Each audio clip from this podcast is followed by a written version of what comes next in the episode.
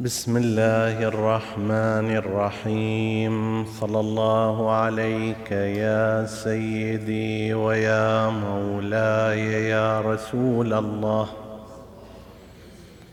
صلى الله عليك وعلى ابن عمك امير المؤمنين وامام المتقين صلى الله عليك يا سيدي ويا مولاي يا أبا عبد الله الحسين وعلى آل بيتك الطيبين الطاهرين ما خاب من تمسك بكم وامن من لجأ إليكم يا ليتنا كنا معكم فنفوز فوزا عظيما. قال الله العظيم في كتابه الكريم بسم الله الرحمن الرحيم. نحن نقص عليك أحسن القصص بما أوحينا إليك هذا القرآن. وإن كنت من قبله لمن الغافلين. آمنا بالله. صدق الله العلي العظيم. عطروا مجالسكم بذكر محمد وآل محمد.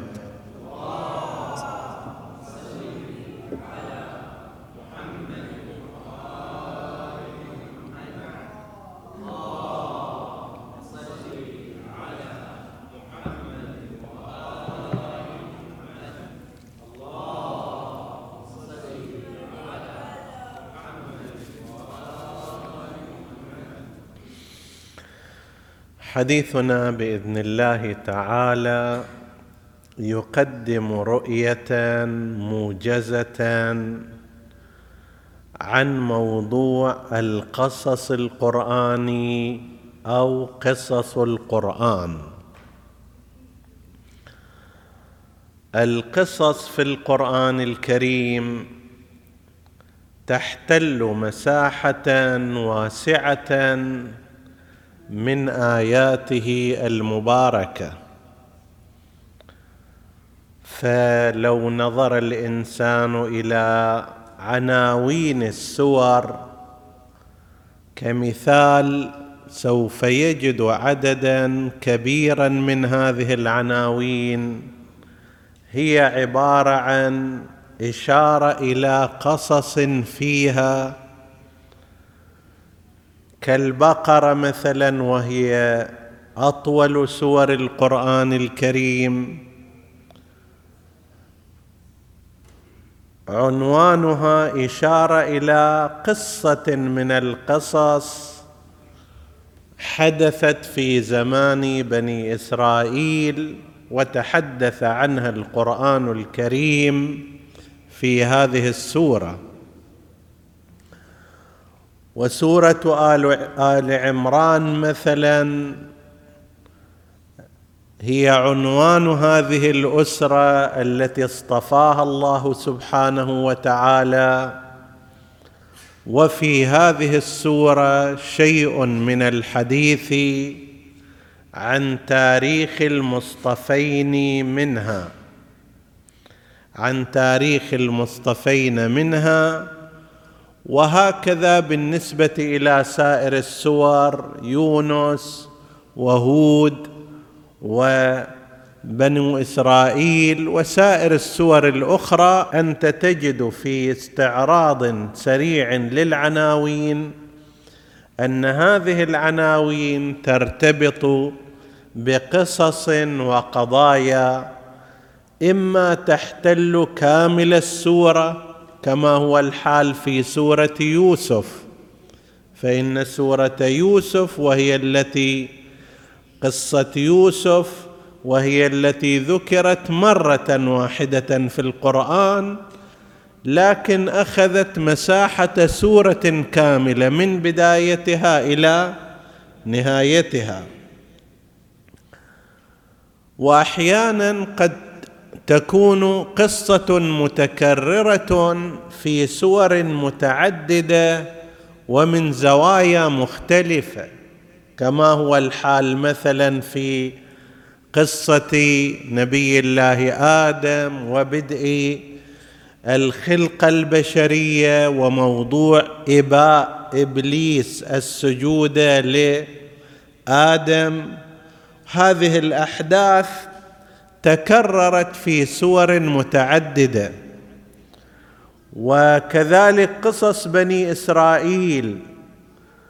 نبي الله موسى مع فرعون وما جرى من المواجهة بينه وبين فرعون تكررت في أكثر من سورة من السور تارة بنحو الاختصار وأخرى بنحو التفصيل.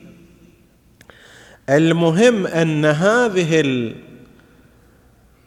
المسألة وهي قصص القرآن تحتل قسما كبيرا وواسعا من مساحة القرآن الكريم حتى ورد في بعض الأخبار عن المعصومين أن القرآن في تفسير أن القرآن على سبعة أحرف أو سبعة بطون أو ما شابه ذلك عد واحد منها قصص القرآن الكريم.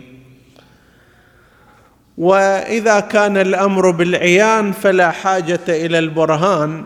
عندما تقرأ الآن في آيات القرآن الكريم سوف تجد شيئا كبيرا جدا يتناول قصص القرآن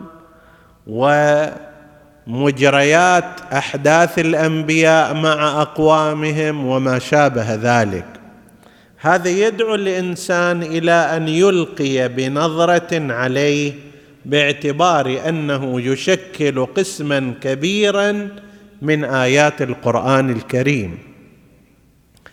الأمر الآخر أن قضية القصة في القرآن الكريم صارت مدخل لبعض المستشرقين المعادين للقرآن والإسلام لكي يزعموا بأن هذه القصص فيها علامات تدل على أن القرآن ليس من الله وإنما هو عبارة عن استعارة من سائر الكتب السماوية أخذت هذه القصص من التوراه أخذت من الإنجيل ونقلت إلى القرآن وبالتالي هذا يدل على أن القضية ليست قضية إلهية وأن الآيات ليست نازلة من السماء.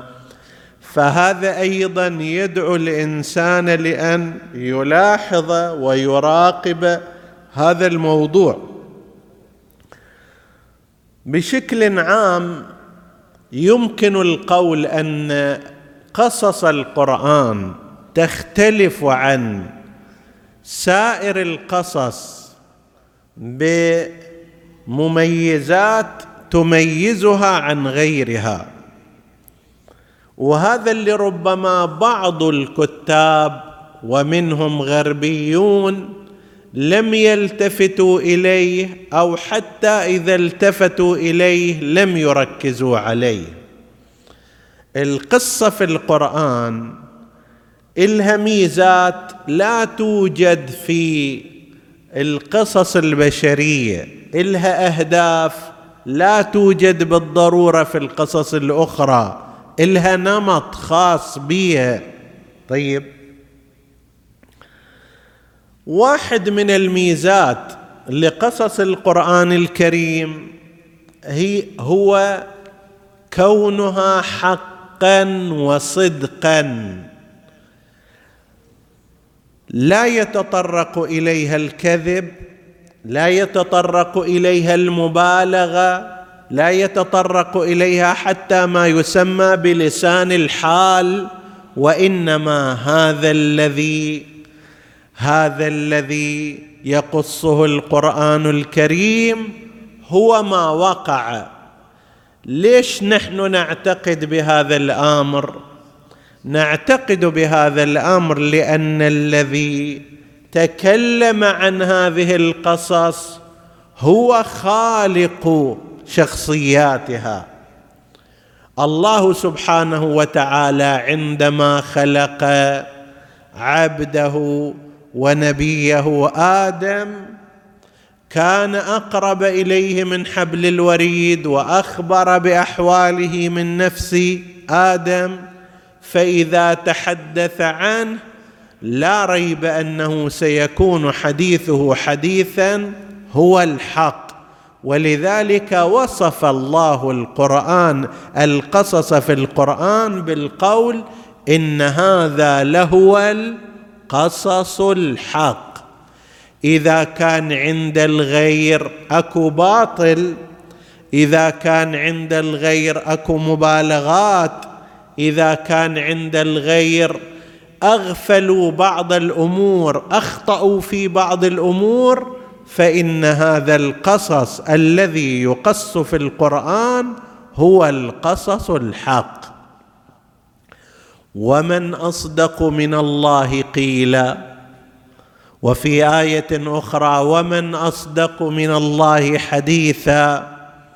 هل يمكن أن يكون هناك أحد من غير الله أصدق من الله عز وجل؟ لا يمكن أن يكون لأنه عندما كان آدم طينا وترابا لم يكن هناك خلق أصلا حتى يأتي ويقص. فإذا كان هناك طرف سوف يتحدث عن تلك المرحلة فهو الخالق. لا آدم يقدر يقول أنا انخلقت بهالطريقة ولا غير آدم. الوحيد الذي يستطيع أن يقص الحق هو الله سبحانه وتعالى وقد فعل وقدمه للإنسان. إن هذا لهو القصص الحق. في آية أخرى يقول ومن أصدق من الله قيلا في ثالثة ومن أصدق من الله حديثا ليش نقول هذا الكلام؟ ونأكد عليه لأسباب متعددة.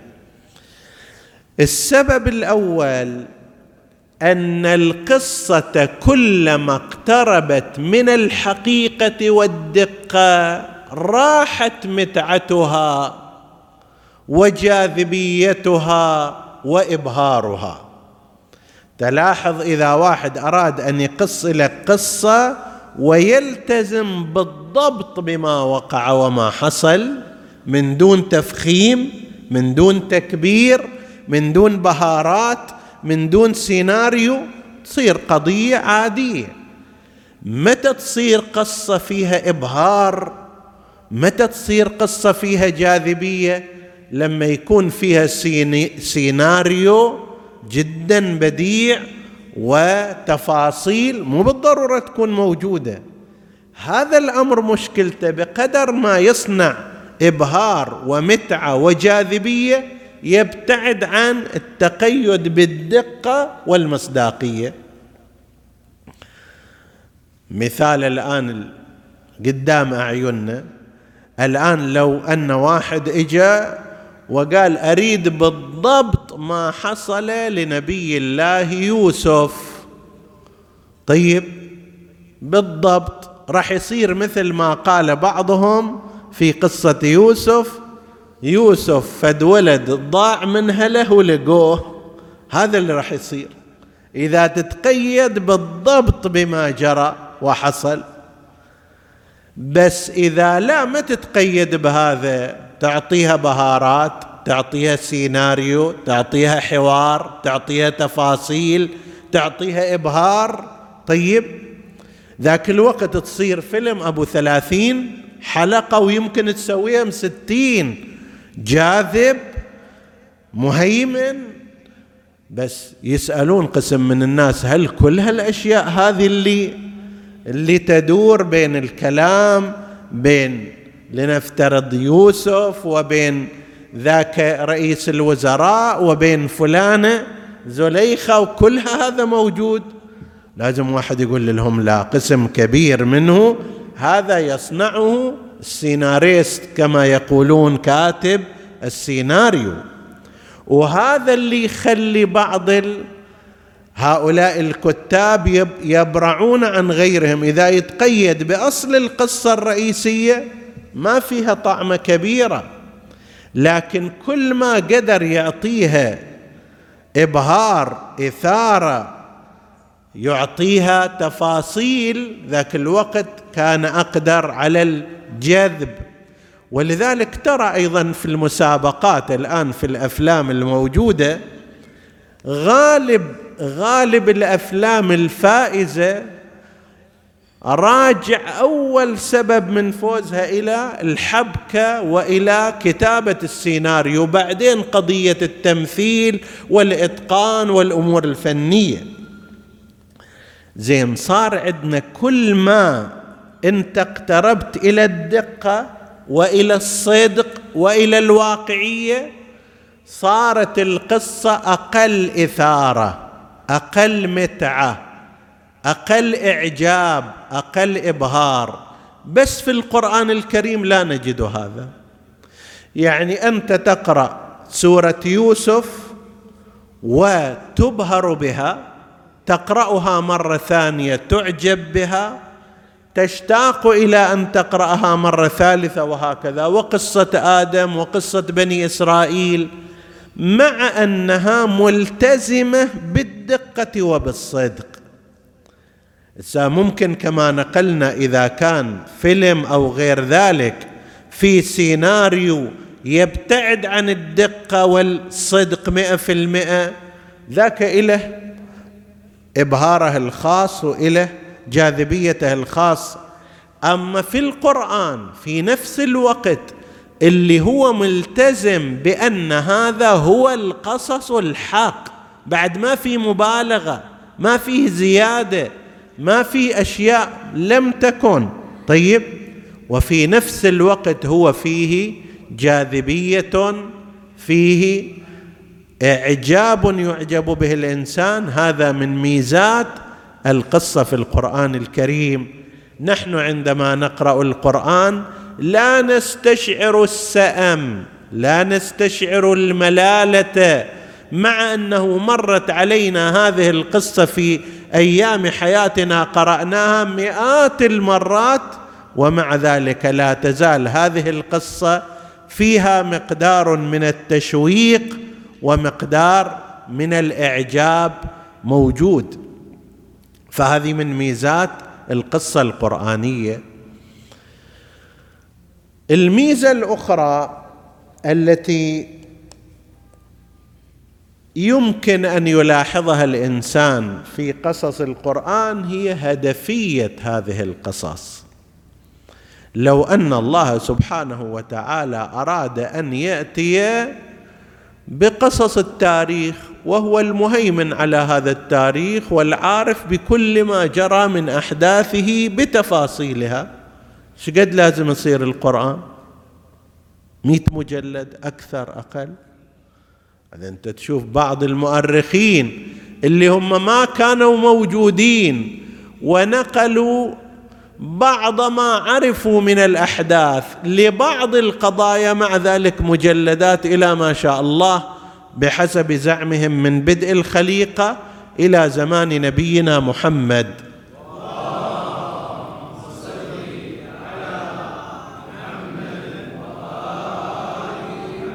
فكيف لو أن الله سبحانه وتعالى أراد أن يتكلم عن القصص التي حدثت منذ آدم إلى زمان رسول الله؟ شيء هائل راح يكون. وبلا غاية أيضا ما هي الغاية في أن يعرف الإنسان قصص أقوام ذهبوا؟ ليس فيها تأثير في حاضره. لا تضيف علما حقيقيا له ولا تضيف موعظة في نفسه. ما الداعي لذلك؟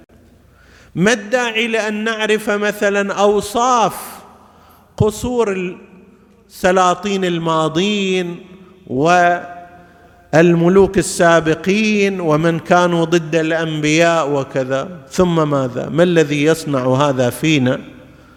ربما الشيء الوحيد شيء من الإعجاب بالدنيا وهذا يخالف هدف القرآن. طيب القرآن هنا لا, لا يأتي وينتقي القصص.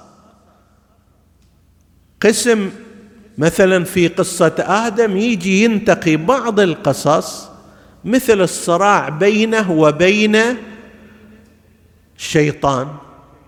حتى شي يقول لنا حتى يقول لا يخرجنكم كما أخرج أبويكم. زين؟ ليطلعك من حظيرة الإيمان من الجنة التي أنت تسكنها في هذه الدنيا بإيمانك. ليصير الشيطان يجي يضحك عليك ويغرك لأنه هو الغرور غرور على وزن. فعول ولا يغرنكم بالله الغرور. على وزن فعول يعني كثير الخداع. غر فلان فلانا يعني خدع لعب عليه. طيب هذا الشيطان مو غار لا وإنما غرور. من الصيغ اللي فيها مبالغة. ليه يخدعك هذا؟ زين ممكن أن يخدعني؟ نعم يمكن أن يخدعك لأنه قد خدع أباك. يجيك من طريق ما تتصور أن هذا قاعد يريد يضرك. قال هل أدلك على شجرة خلد وملك لا يبلى؟ ما يجي يقول لك على طول اترك الدين والإيمان والالتزام بالأحكام وكذا. يقول لك لا أنا جايب إلك صفقة تنقذك من هالوضع الفقير اللي أنت فيه تصعدك فوق. يقول لك بدل ما أنت عايش في هالحالة هذه راح تتغير حياتك كلها. ما يجيك بالطريق اللي أنت تحذر منه يأتيك من حيث لا تحذر.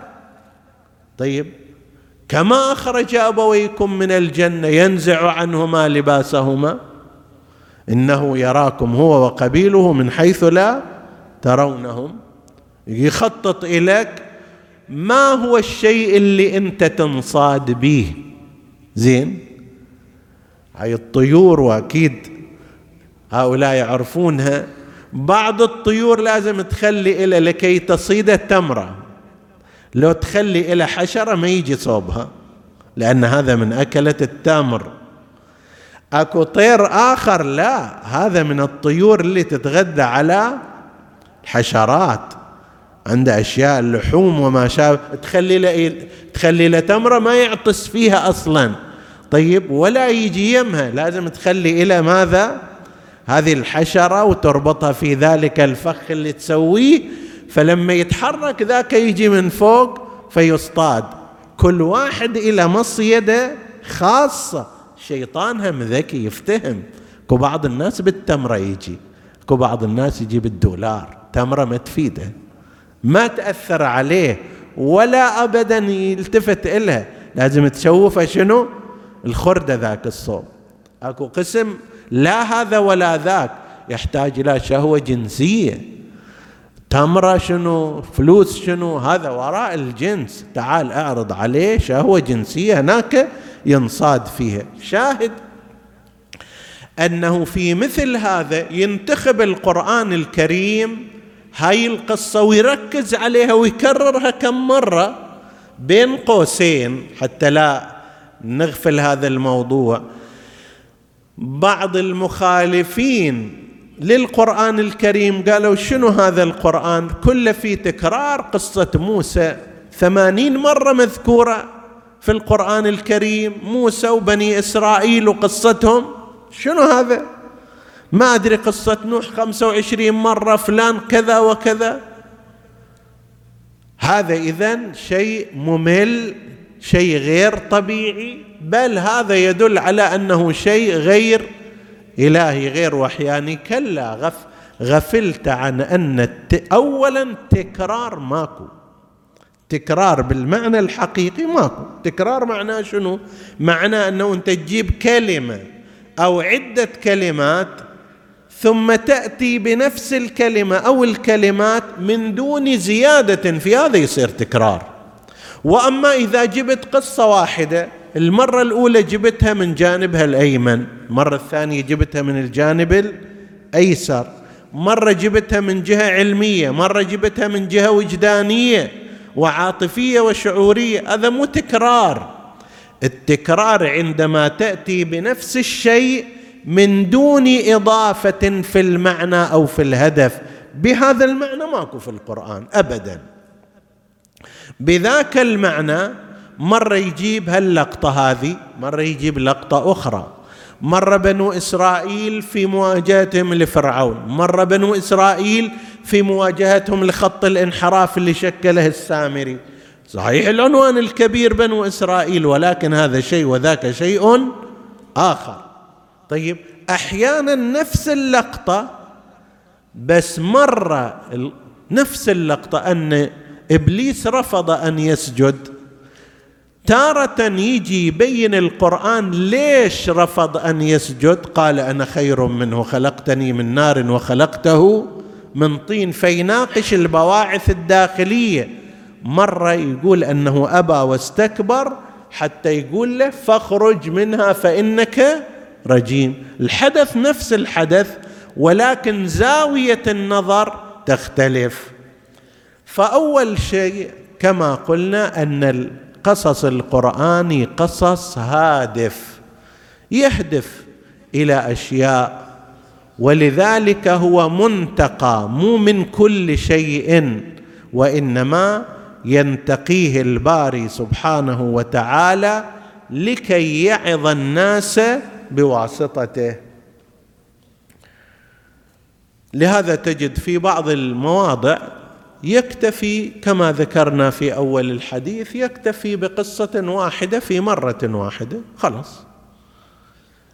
قصة الخضر مع نبي الله موسى يراد أن يقال ترى لا تنظر إلى الأشياء بحسب ظواهرها والأفعال بحسب وجهها وإنما انظر إلى أبعادها وفلسفتها وما وراء. وصل الدرس خلاص. ما نحتاج إلى مرة ثانية نذكرها. في قضية إذ قربا قربانا فتقبل من أحدهما ولم يتقبل من الآخر إلى آخر الآيات المباركة أيضا. هذا وصل الدرس مالك. لكن بعض القضايا الأمة ككل تحتاج إليها باستمرار وراح تخوض نفس الخوض كما ورد في الحديث عن نبينا محمد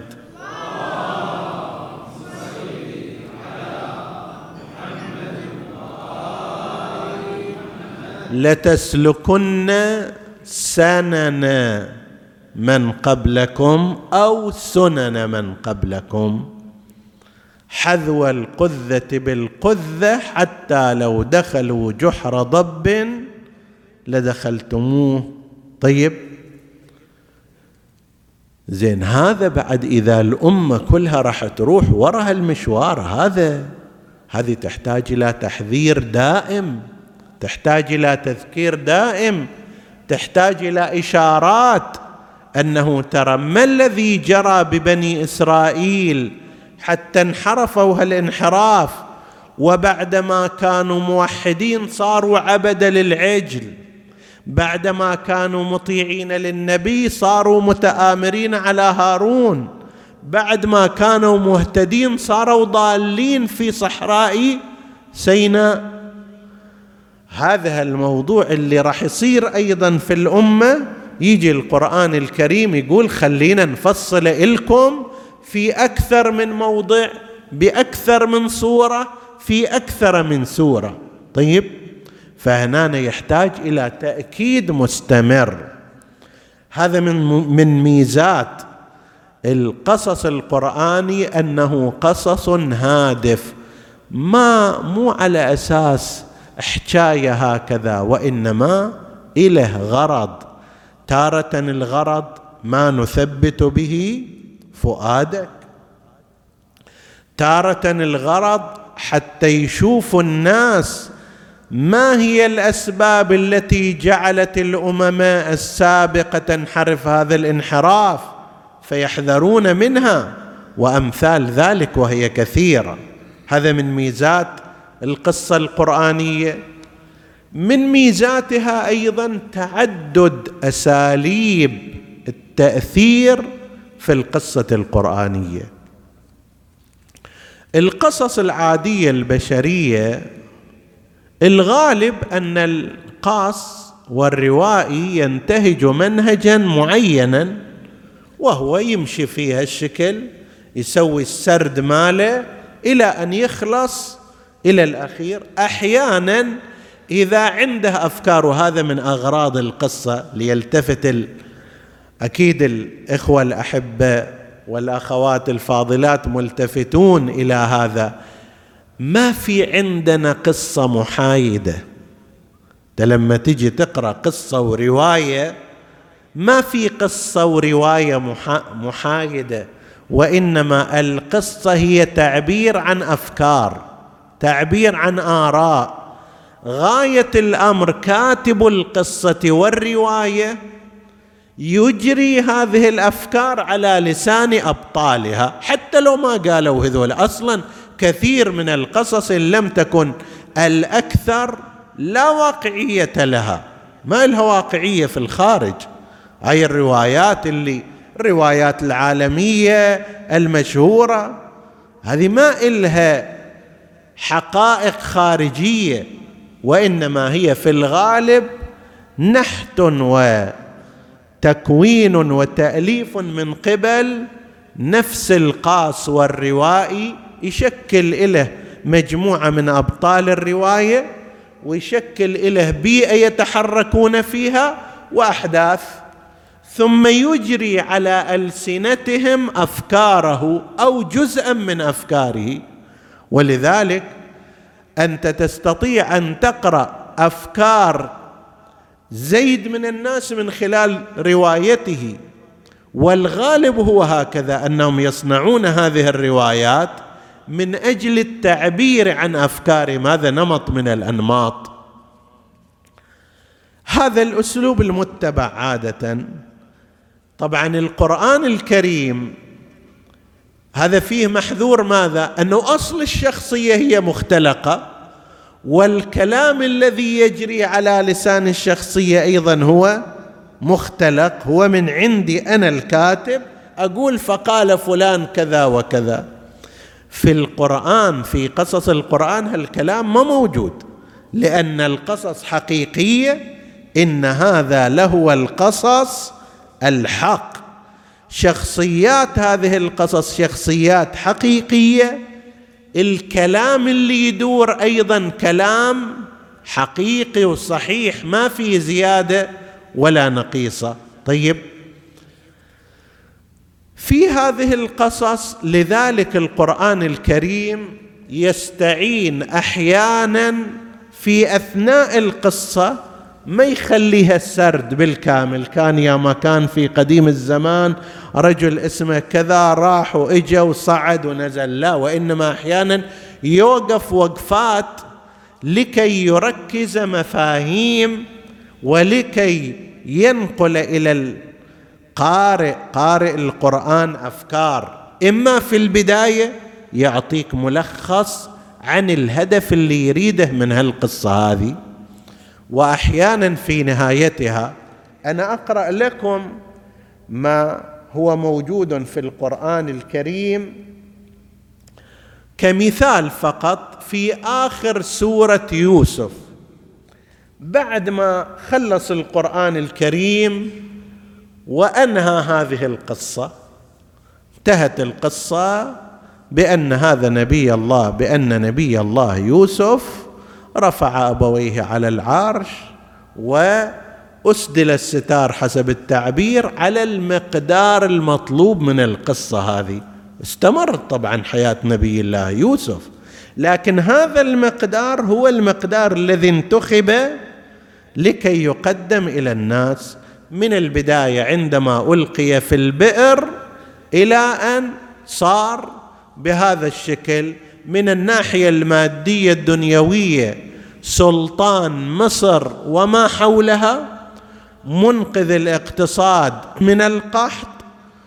أيضا الشخص اللي هدم الوثنية وجاء بالتوحيد وذلك الشخص الذي علمه الله من تأويل الأحاديث. الآن خلصت القصة راح يجي في نهايتها ورفع أبويه على العرش. وخروا له سجدا. قال هذا تأويل رؤياي. من قبل قد جعلها ربي حقا وقد أحسن بي إذ أخرجني من السجن. وجاء بكم من البدو من بعد أن نزغ الشيطان بيني وبين إخوتي. لاحظوا نفس هذه هالنهاية حسب التعبير هم الآن. من ضمن الحديث في فنيات القصة يقولون لابد أن تكون نهاية القصة نهاية مشوقة نهاية جاذبة. هذه من النهايات الجاذبة والمشوقة. يعني كان يقدر يقول وانتهت القصة بأن عاشوا في سلام وأمان والحمد لله رب العالمين. لا. اختار طريقة أخرى لإنهاء هذه القصة. القصة انتهت. طيب بعدين شنو؟ الغرض من ذلك هو الغرض الوعظي. الآن قاعد يخاطب وجدان الناس. كلام نبي الله يوسف. شخص كان في بئر كل الظروف كانت تقتضي أن يموت في ذلك البئر وتنتهي حياته. الآن مو بس ما مات صار هو السيد الرئيس وصار هو مؤسس التوحيد في ذلك المكان والكل خاضع له الآن هو بدل ما يستكبر بدل ما يشمخ بأنفه بدل ما يقول إنما أوتيته على علم عندي. طيب أو واحد يقول نعم حققت كذا وكذا سويت كذا وكذا حزت على كذا وكذا. غالبا قسم من الناس لما يوصل إلى نهاية دراسته يجي يقول أنا حققت كذا وكذا اعتمادا على نفسي بقدرتي كم سهرت من الليالي إلى آخره. يوسف يجي من طريق ثاني يقول ربي قد آتيتني من الملك وعلمتني من تأويل الأحاديث. فاطر السماوات والأرض أنت ولي في الدنيا والآخرة. أنا ما أنسى ذاك اليوم اللي كنت في قعر البئر حيث الظلمة وخوف الغرق ولا طريق إلى الخروج. ذاك الوقت أنت كنت ولي والآن هم ولي في الدنيا. ليصير أنا وأنت لا سمح الله في حالة الضراء حتى إذا ركبوا في الفلك صارت ريح عاصف يا رب يا رب إلى آخره. وقت اللي نجينا نجي نقوم نصفق ونرقص وإلى آخره. يا بس تونا كنا يا رب ويا رب شلون الان صار الرقص وما أدري موسيقى وإلى آخره؟ أنت ولي لازم يكون ذاك اليوم وهاليوم. هنا يخاطب ربه مو أنا يا رب اللي سويت هذا. مو بجهدي حقيقة أنت كنت ولي متولي أمري. أنت ولي في الدنيا والآخرة. نعم. توفني مسلما وألحقني بالصالحين. هذا كلام وعظي أخلاقي من قبل نبي الله يوسف. تعقيب القرآن الكريم يقول ذلك من أنباء الغيب. مو كل أنباء الغيب إحنا نجيبه اليك مو كل القصص اللي صارت إحنا نجيب من أنباء الغيب اللي فيها شنو؟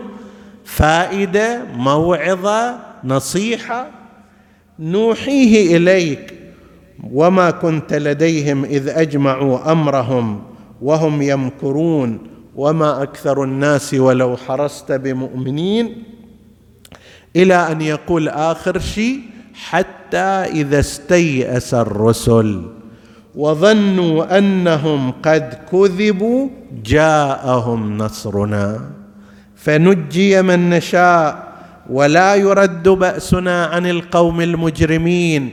إذا شفت الطرق قدامك كلها مسدودة والأمور في وجهك غير ميسرة لا تيأس اعلم أن هناك ربا ينظر إليك وأن تغيير الحال هو أن يقول لذلك الشيء كن فيكون. وظنوا أنهم قد كذبوا جاءهم نصرنا. فنجي من نشاء. ولا يرد بأسنا عن القوم المجرمين. ليش إحنا جبنا هالقصة؟ من أولها هذه آخر الآيات بعد خلاص. من أولها إلى هنا. أول شيء قال لقد كان في قصصهم عبرة لأولي الألباب إذ قال يوسف لأبيه إلى اخر هذا من أول الآيات المباركة. وهذه آخرها يقول لقد كان في قصصهم عبرة لأولي الألباب. ما كان حديثا يفترى. ما في افتراء ما في كذب ما في زيادات. ولكن تصديق الذي بين يديه وتفصيل كل شيء وهدى ورحمة لقوم يؤمنون.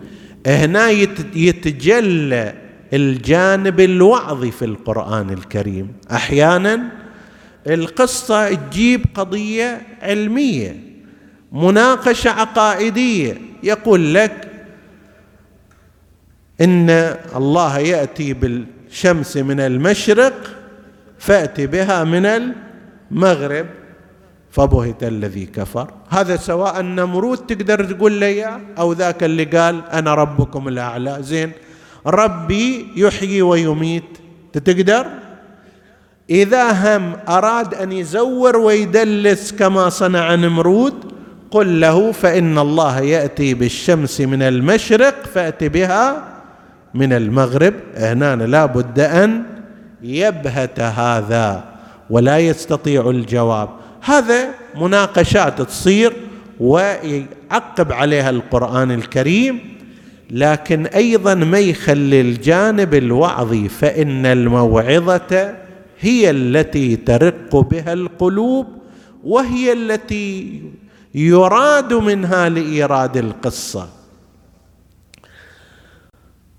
قضية الموعظة أيها الأحباب أيها الإخوة أيتها الأخوات نحن نحتاج إلى الموعظة.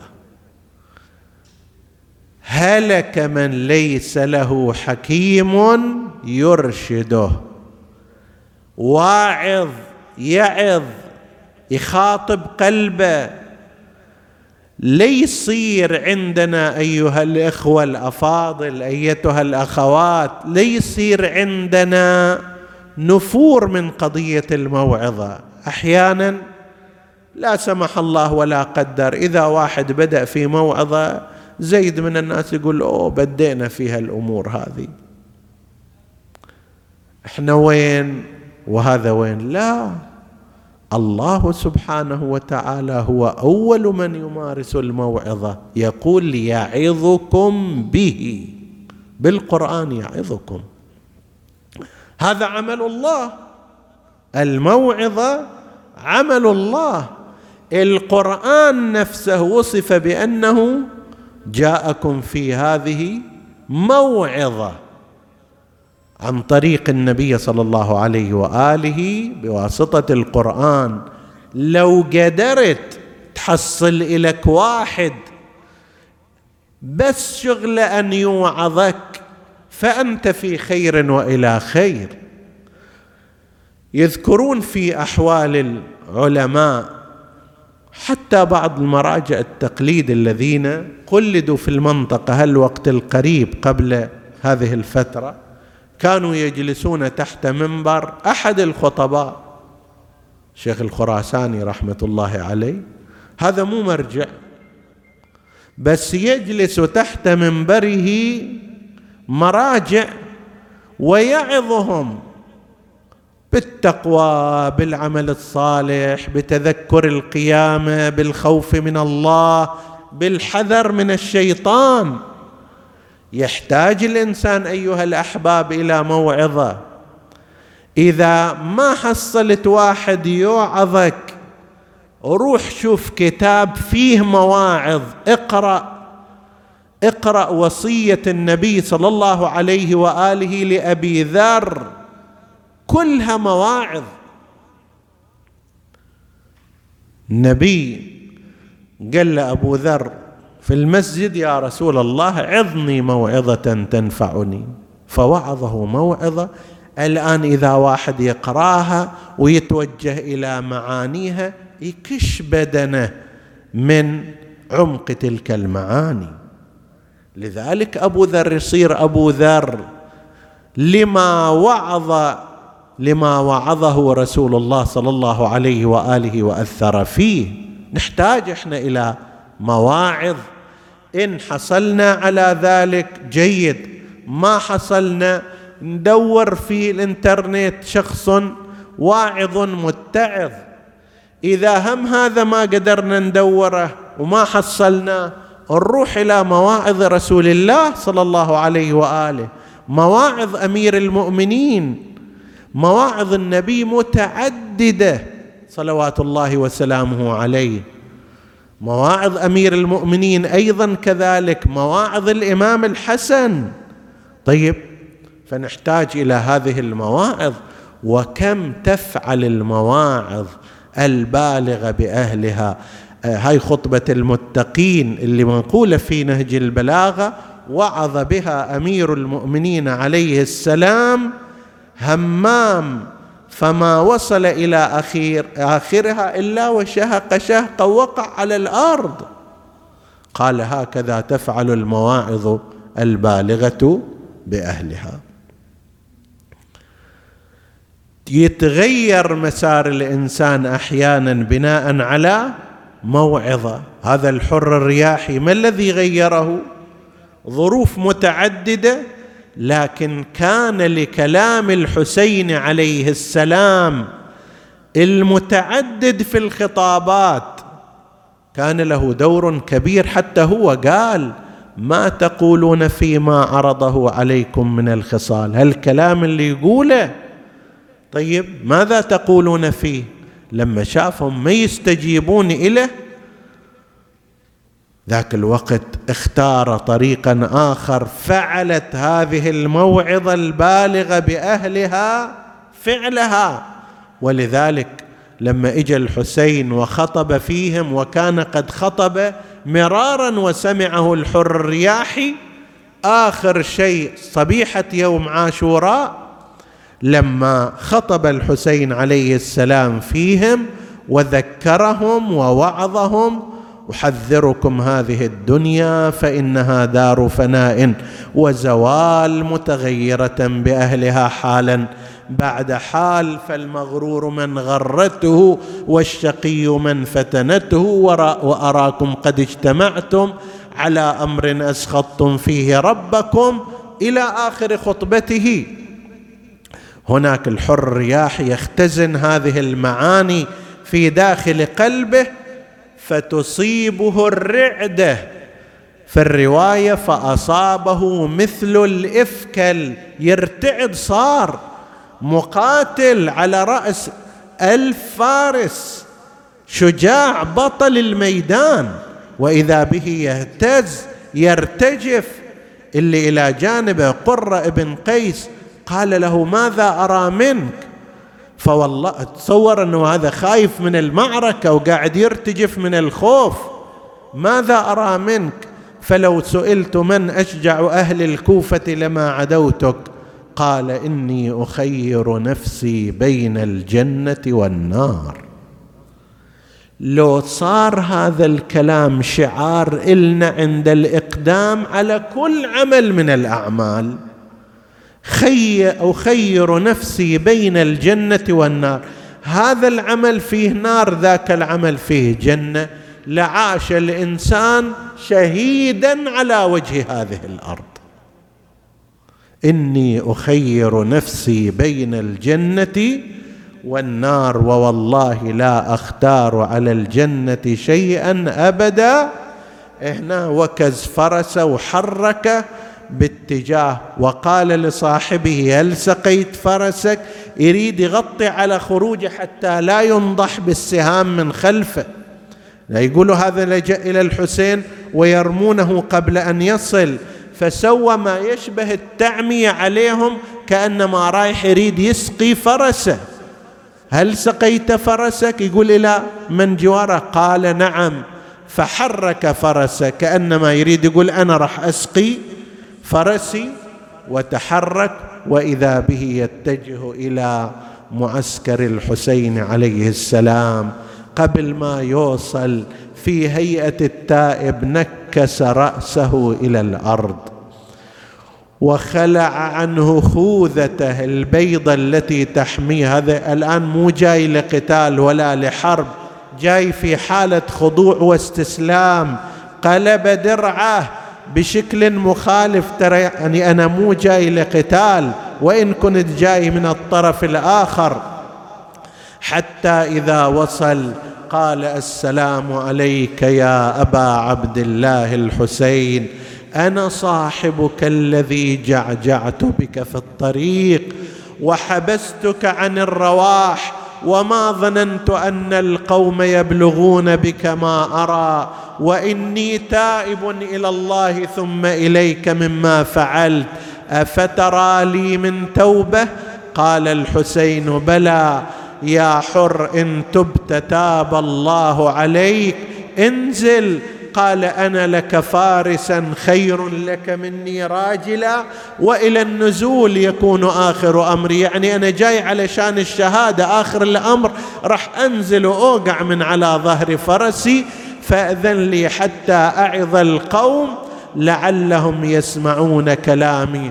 رجع إليهم وعظهم ويحكم لأمكم الهبل والعبر. أدعوتم هذا العبد الصالح حتى إذا حضر بين أظهركم أحطتم به إحاطة السوار بالمعصم وحلأتموه عن ماء الفرات ومنعتموه وأهله من الشرب وإنه لتشرب منه كلاب السواب كلاب السواد ودوابه ويحكم ماذا جنى عليكم؟ فلم يسمعوا كلامه وأخذوا يقاتلونه وهو يقاتلهم قتال الأبطال. إني أنا الحر ومأوى الضيف أضربكم ولا أرى من حيفي عن خير من حل بأهل بأرض الخيف. لم يزل يقاتل حتى قتل إلى رضوان الله تعالى وخر صريعا على الأرض.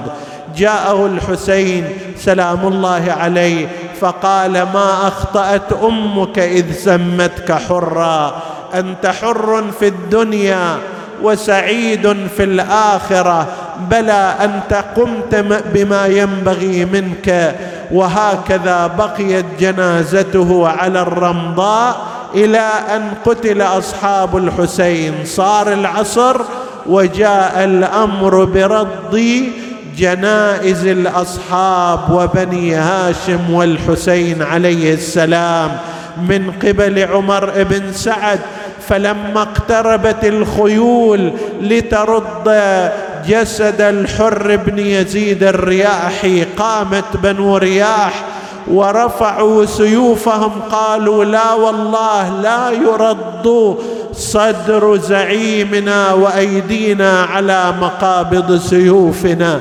إحنا ما نخليكم تردون صدره بس ظلوا الماء عندهم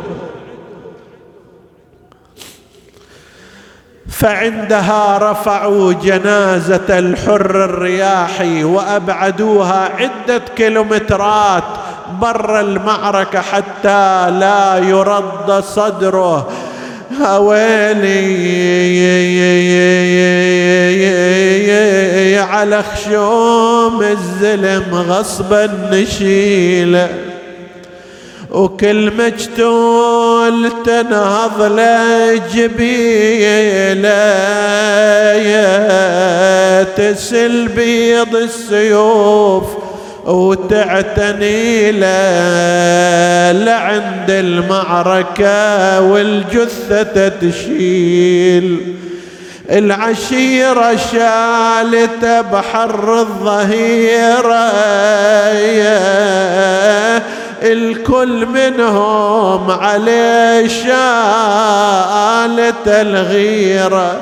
بس ظلا والما عدهم عشيرة يا ضحايا وبالشمس من غير تغسيل.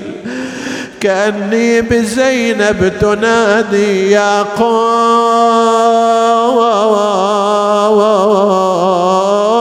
أما فيكم رجل مسلم؟ فيواري جثة هذا الغريب. ما إن بقيت من الهوان على الثرى ملقا ثلاثا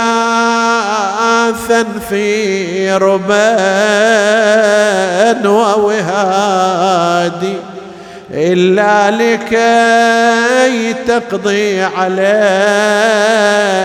صلاتها. زمر الملائك فوق سبع شداد. نسألك اللهم وندعوك باسمك العظيم الأعظم.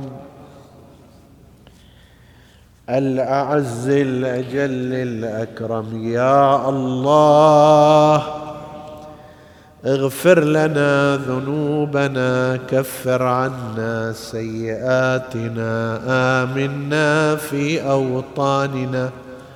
لا تسلط علينا من لا يخافك ولا يرحمنا. ولا تفرق بيننا وبين محمد وآله طرفة عين. فضل اللهم إخواني الحاضرين فردا فردا واقض حوائجهم. اشف اللهم مرضاهم لا سيما المرضى المنظورين. اللهم اشفهم بشفائك وداوهم بدوائك. وعافهم من بلائك وتقبل اللهم عمل المؤسسين بأحسن القبول إلى أرواح موتاهم وموتى السامعين نهدي ثواب الفاتحة. تسبقها الصلوات.